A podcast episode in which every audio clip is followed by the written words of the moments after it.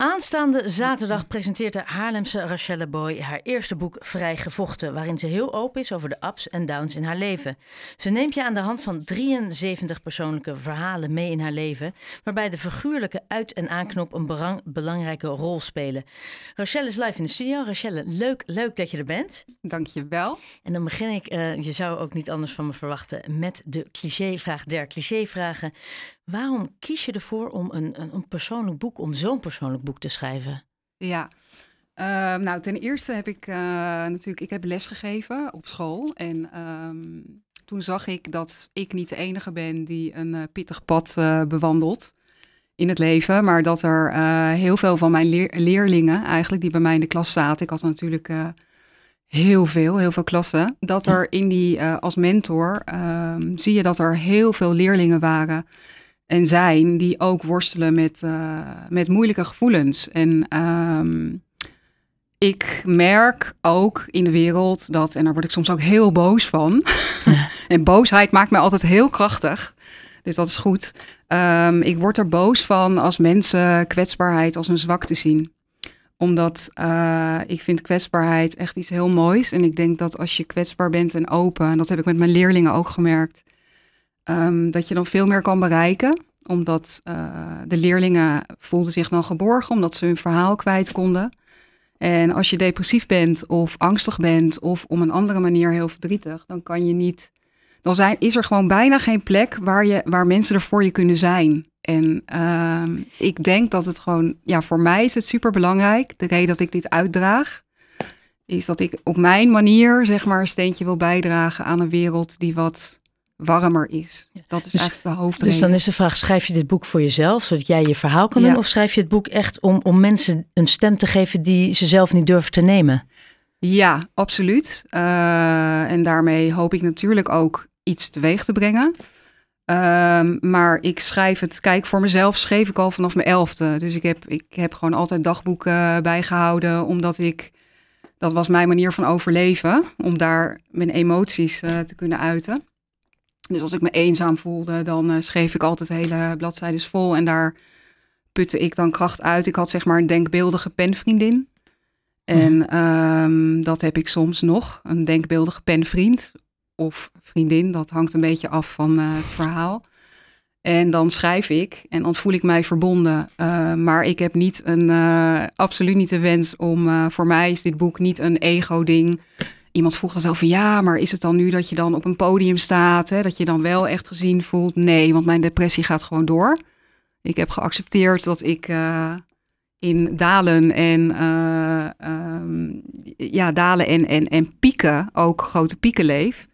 En dat dat een beetje het pad is wat ik moet, moet lopen. En uh, ik hoop hiermee met dit boek um, ja, die mensen te steunen, maar ook een heleboel gewoon mensen die stabiel zijn. Want gewoon wat vrijer te zijn, wat opener, wat schaamtelozer. Dus gewoon. Nou, dat, ja. vind ik, dat vind ik wel heel mooi dat je het zegt. Ik heb ja. het gevoel dat het nog steeds niet helemaal geaccepteerd is als je zegt.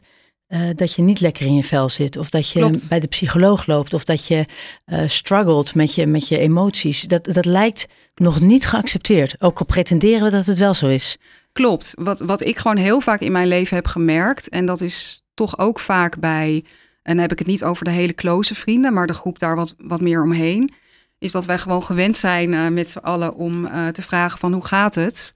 En dan eigenlijk is de verwachting al, het gaat goed. Ja. En als je zegt van nou het gaat wel, dus dan ben je nog niet eens, dan zeg je nog niet eens dat het niet goed gaat. Je zegt gewoon het gaat wel.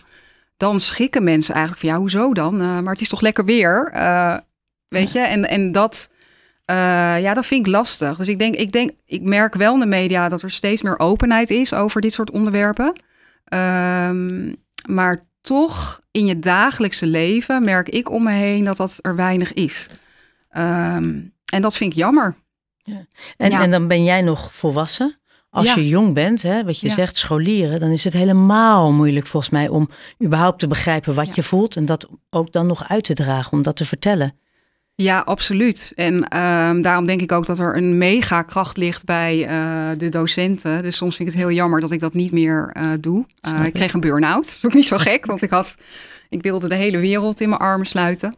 Um, ja, en dat gaat gewoon niet in je pauzes. Um, maar dat klopt. Die kinderen die zit een merendeel van de tijd op school ehm, en thuis. En je ziet gewoon vaak hoe ze opgesloten zitten in zichzelf. Door allerlei redenen. Dus dat hoeft niet eens een depressie te zijn. Het kan ook heel iets anders zijn.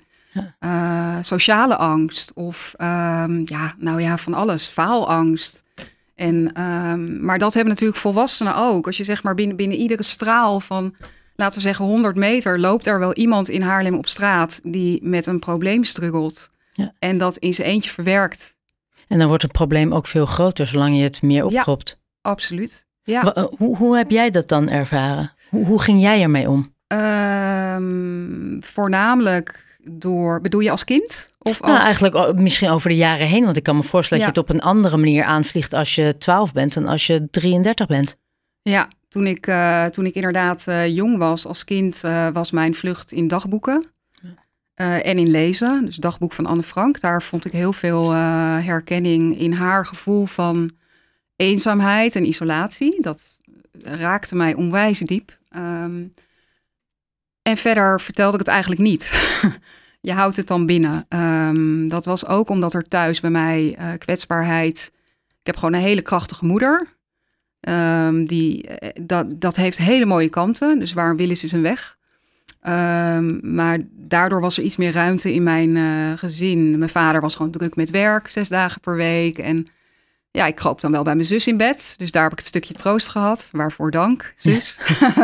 Ehm, en in mijn latere leven eh, ja, had ik allerlei overlevingsmechanismes gevonden om daarmee om te gaan. Dus masker opzetten. Ehm, en dan buitenshuis masker op en binnenshuis huilen. Ja. Maar dat is wat je eigenlijk niet zou willen, dat je een masker op moet doen. Nee, en daar, dat is dus ook nu het mooie, dat ik eigenlijk nu op dit moment Je masker af hebt eh, gedaan. het masker af heb gedaan. En eigenlijk pas voor het eerst echt vol helemaal af heb gedaan. En voor het eerst ook pas met een man ben uitgegaan eh, laatst. Ehm, in, de vo- in de volle ik die ik was. Zo van, joh, dit ben ik. En eh, ja, ik slik antidepressiva. En eh, ja, ik heb ook nog reuma. Eh, en mijn leven is niet altijd makkelijk. Maar dat stuk is zo lekker. je lucht gewoon- dat dan op? Dat lijkt me echt zo'n Ja. verademing Ja. na al die jaren. Ja. Ja, dat is, dat is echt heel fijn. En helemaal omdat ik iemand ben, ben die ook als kind. Ik ben echt een ontzettende vrije donder. Ik ben, eh, als je mij eh, privé zou kennen, dan heb ik en die hele donkere zijde, maar ik heb een enorme, vurige, passionele aanzijde. Ja. En als je die dus niet altijd kan leven, eh, hè, dus als je niet altijd kan leven wat er bij jou van binnen huist, Ja. dan is dat zo frustrerend. Dus dat ik nu veel meer dat stuk, eigenlijk de ziel die ik ben, dat ik die nu steeds meer, dat ik echt denk van, nou ja, jongens, het kan me niet schelen wat jullie ervan denken. Ja, ik sta naakt op de cover. Ja, er zullen mensen zijn die misschien daar een mening over hebben, maar dat is oké. Weet je wel, dit is wie ik ben. En Ehm, het is goed zo. Dat is inderdaad een onwijze opluchting. Ja, en Ja, je zegt het al, we, we krijgen een beetje een idee van de zware periode en de, en Ja. de dalen. Maar waar word jij echt gelukkig van? Ik word heel gelukkig van, eh, van reizen. Dus daar, eh, ja, dat, dat. En, maar vooral van nieuwe mensen ontmoeten, nieuwe dingen ontdekken. Ik ben heel nieuwsgierig. Ik word heel gelukkig eh, op mijn eiland altijd. Dat is Ibiza. Ja. Dat is het eiland wat symbool staat voor vrijheid. Ehm, en waar het niet uitmaakt eh, dat je 49 bent en nog in een kort spijkerbroekje loopt. Eh, waar het niet uitmaakt eh, wat je zegt, wat je doet. Ehm, ik word heel erg blij van nieuwe mensen, gewoon nieuwe contacten, kleine momentjes op straat met mensen die hun hond uitlaten of die in het park zitten. Gewoon verbinding. Daar word ik heel blij van. En, en, en wat zijn de risicosituaties voor jou, als ik dat zo mag vragen? Dus dingen waarvan je Ja. denkt, ai, dat, dat kunnen weer een lood teweeg brengen. Ehm, als er foto's worden geplaatst waar ik niet blij eh, mee, mee ben. Ik heb natuurlijk ook eh, mensen die depressief zijn, worstelen vaak ook met een laag zelfbeeld. Eh, en ik heb dus in de piekmomenten, dan voel ik me een prachtige vrouw. En dan draag ik dat ook uit. Maar ik heb ook lage momenten. En dan eh, voel ik me niet zo mooi. zeg maar lelijk. En dan, eh, ja, dan is dat... Dat is heel lastig te begrijpen voor. Ik, Snap ik. Zie, ik zie jou zoals je ziet en dan Ja. denk ik, Hè? ongelooflijk, want je bent ongelooflijk knap. Ja. Maar dat zit dan in jouw Ja. hoofd en dat krijg je er dan niet uit. Dat klopt. En dan is het dus, als je dan een foto terugziet die iemand heeft gemaakt, of een journalist, dan denk je, oh my god, een fotograaf uh, die bij Ja. blad hoort, dan denk je, nee, weet je wel, oh. Ja. Eh, en dat kan mij dan weer in een low brengen. En wat me ook in een low kan brengen is, ehm, ja, dat afscheid nemen, daar ben ik heel slecht in. Loslaten, Ja. vind ik heel lastig. Ehm, en ehm, En hoe kom je daar dan uit? Dus kan jij zelf uit een low komen? Dat is lastig. Het is echt eh, moeilijk te omschrijven, maar het is echt als een zwarte deken die je iets triggert je. En soms weet je niet eens wat het is. Mhm. En dan in één keer, dan krijg je een zwarte deken om je heen. En dan, eh, ja, dan eh, is het gewoon heel moeilijk. Terwijl je rationeel intelligent genoeg bent om te zeggen... ja, maar ik, hè, ik, ik, ik, ik ben, ik, ik ben oké, ik heb talent, ik heb fantastische baan... ik heb heel veel vrienden, ik heb een onwijze leuke cv aan mannen... ik heb hele mooie relaties gehad... Dus ik heb zoveel om eh, dankbaar voor te zijn, dat weet ik allemaal. Maar er is iets wat eh, in mijn systeem zit, eh, waardoor dat niet helemaal, ehm, ja, waardoor ik het niet altijd kan voelen. Ja, en en ehm, je, je hebt een prachtige column geschreven over Antonie Kamerling en eh suicidaliteit in het algemeen. In maart dit jaar is deze verschenen in het Parool. Eh, in, in, jouw, jouw werk hè, is dan dood of juist leven het thema? Allebei. Want eh twee derde van mijn boek gaat over de levenslustige kant eh, van mij, denk ik. Als ik het zo een beetje zou verdelen. En eh, ik denk dat een derde over de dood gaat. En, maar in eigenlijk alle columns, die ik zelf allemaal even luchtig vind geschreven, zit gewoon de rode draad van kwetsbaarheid. Dus ook in de luchtige columns, ehm, ja, waar heel veel leven in zit, stel ik me zo schaamteloos mogelijk op.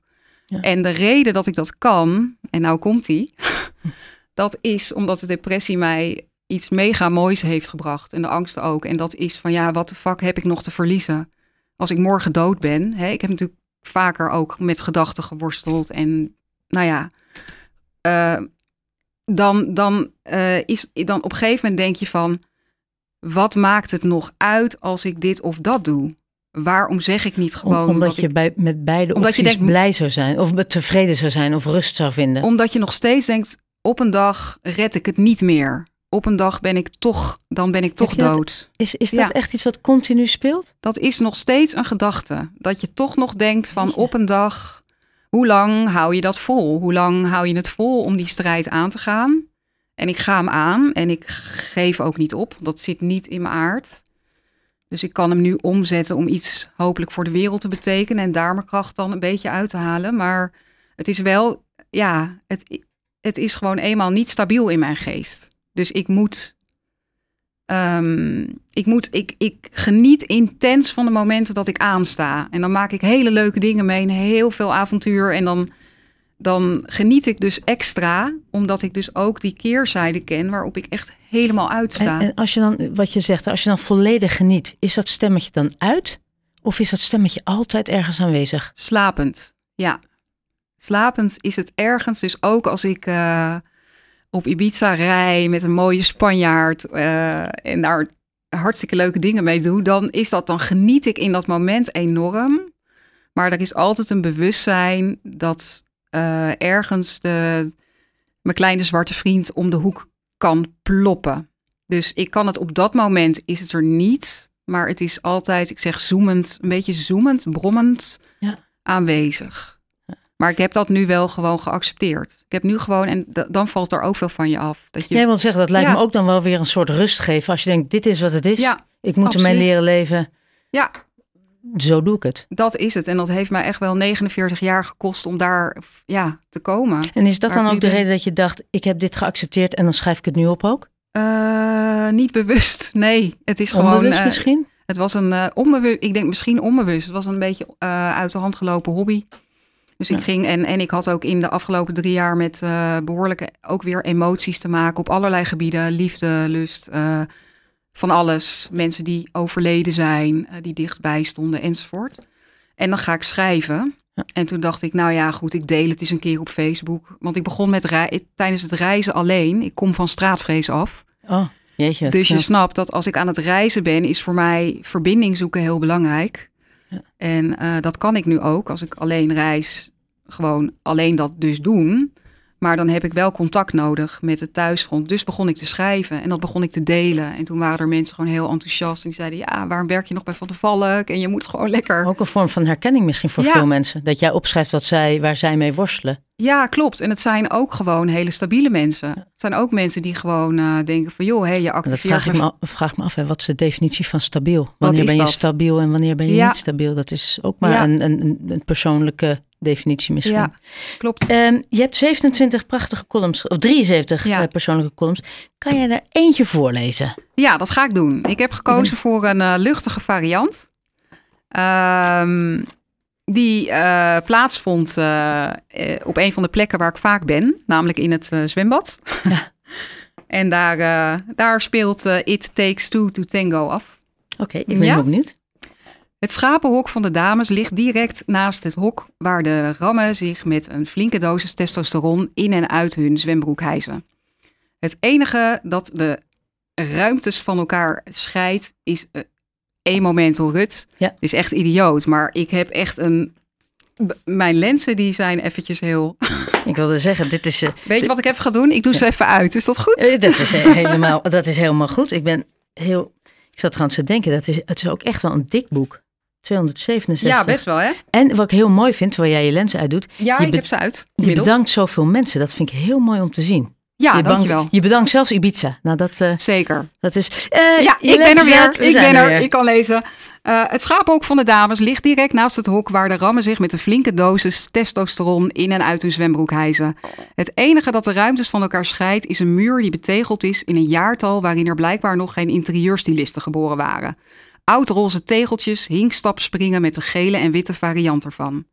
De muur is echter niet gemetseld tot aan het plafond, hetgeen impliceert dat zowel schapen als rammen elkaar kunnen afluisteren. Een spannende en verrijkende bezigheid, zonder dat, je de zonder dat je aanvankelijk de intentie had dit te doen. Ik wurm mij uit mijn natte, op mijn huid plakkende badpak als ik een van de twee heren een gesprek hoor openen.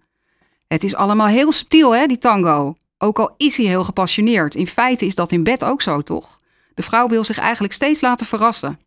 De vriend begint luidkeels te lachen, neemt een korte pauze en zegt dan: Je hebt gelijk, een spel tussen passie en intimiteit. Mijn grijns vergroot van indianen tot indianenoor en ik geef de heren in gedachten een tien met een griffel. De seks alias de passie, de intimiteit alias de liefde. De tango, geen mooiere symboliek van het seks- en liefdespel als je de passen ervan goed beheerst en de ultieme manier om het leven te vieren. Ik ben nu al van plan om een korte flirt in het gangpad met ze te maken, als we straks alle drie tegelijkertijd ons kortstondige dierenverblijf uitlopen. Ze hebben totaal niet door dat ik het gesprek opvang en op mijn manier deelneem aan de conversatie. Je moet daar eigenlijk steeds een stap voor zijn hè? en echt leiden. Dat heb ik van nature wel bij dansen, maar in het leven zelf mag die techniek wel wat beter, vervolg nummer 1. Goed zo, meneer, u begrijpt het. Leiden en volgen. Een dynamisch fenomeen. Tegelijkertijd is het ultieme vrouw zijn toch als de heer zijn mannelijkheid als echte ram toont. De aanvulling op de rol die de vrouw namelijk al vanaf haar geboorte mee heeft gekregen. Het simpelweg vrouw zijn. De vriend geeft aan dat hij eens een tango-voorstelling in de Schouwburg heeft gezien. Mooie Zuid-Amerikaanse vrouwen schoten in rok en met split aan hem voorbij. Rode schoenen, rode nagellak, rode lippenstift en donker haar. Passie waar je u tegen zegt, aldus de metgezel. Inmiddels in BH en slipjes zet ik voorzichtig wat tango passen op de geel-oranje-roze tegeltjes in het lege schapenhok. Er galmt weliswaar wat begeleidende muziek uit de speaker, maar mijn conclusie is dat blote voeten en de tango niet samengaan. De rode hakken wachten thuis op me. Ik krijg zin om mijn passie te laten ontvlammen. Deze dans is op een andere manier ook een rode draad in mijn leven. Ik trek geregeld personen aan voor wie afstoten en aantrekken een tweede natuur is geworden. Dat ik geneigd ben dit te accepteren ligt in de basis van mijn vroege jeugd bij een voorbeeldfiguur die daar zelf ook mee stoeide en nog steeds mee stoeit. Een bekend patroon door- doorbreek je nu eenmaal niet 1, 2, 3 en dus houd ik een dergelijke band langer in stand dan goed voor mij is. Het fenomeen van afstoten en aantrekken wordt in mijn eigen gedachten, in de volksmond en psychologiebladen vaak als destructief gezien. Toch heeft het ook een positieve zijde. Het is in ieder geval nooit saai te noemen en met een beetje uitdaging af en toe is niets mis. Enkel op een stabiele geasfalteerde rechte weg rijden zou een slaapverwekkende uitwerking op mij hebben en past minder bij mij en mijn creatieve zijde. Een beetje heen en weer is best oké, gewoon niet te. Te in combinatie met een ander woord is sowieso nooit goed. Het gaat om de balans. Ik ben wel blij dat mijn stabiele basis haar wortels heeft gevonden in jarenlange stevige vriendschappen en loyaliteit naar werkgevers die op één hand te tellen zijn. Misschien is dat wel genoeg. De tango zal ik op relationeel gebied mogelijk altijd blijven dansen. Daar heb ik zelf ook een aandeel in. Gelukkige, gestructureerde huwelijken met kinderen benijd ik enorm. Tegelijkertijd kan ik mij niet voorstellen dat ik iedere avond om zes uur stipt met het eten klaar moet staan voor man, lief en kroost. Met de jaren ben ik denk ik gewoon een beetje gewend geraakt aan de onrust. Wellicht voel ik me daarom zo fijn in de flexibiliteit van het op reis zijn. Op reis bepaal je zelf wanneer je komt, hoe lang je blijft en wanneer je vertrekt. Het is een wereld van complete vrijheid zonder verwachtingen, zoals die er in relaties wel altijd zijn. De reiswereld voelt veilig voor mij, omdat er niemand is die me gevangen kan houden. Genoeg gemijmerd. Ik loop het hok uit, precies zo getimed dat ik de heren kan treffen met mijn glunderende donkere en stoute ogen. Mooi gesprek, mannen. Columnwaardig. Wanneer gaan we samen de tango aan? Ze gieren het uit en melden dat ze dus voortaan moeten oppassen. For sure, grijns ik. Big sister is watching you. Tot vrijdag, heren. Twee knipogen en een tel later stap ik in mijn auto. Het is tijd. Tijd om de tango te dansen. Ongelooflijk mooi. Rachelle Boy, aanstaande zaterdag uh, in uh, de Vries en van Stockholm. Uh, vrijgevochten. Ik wens je ontzettend veel succes en vooral geniet. Prachtig dat je dit dan kan delen met iedereen die daar is. Dankjewel voor je komst. Dankjewel.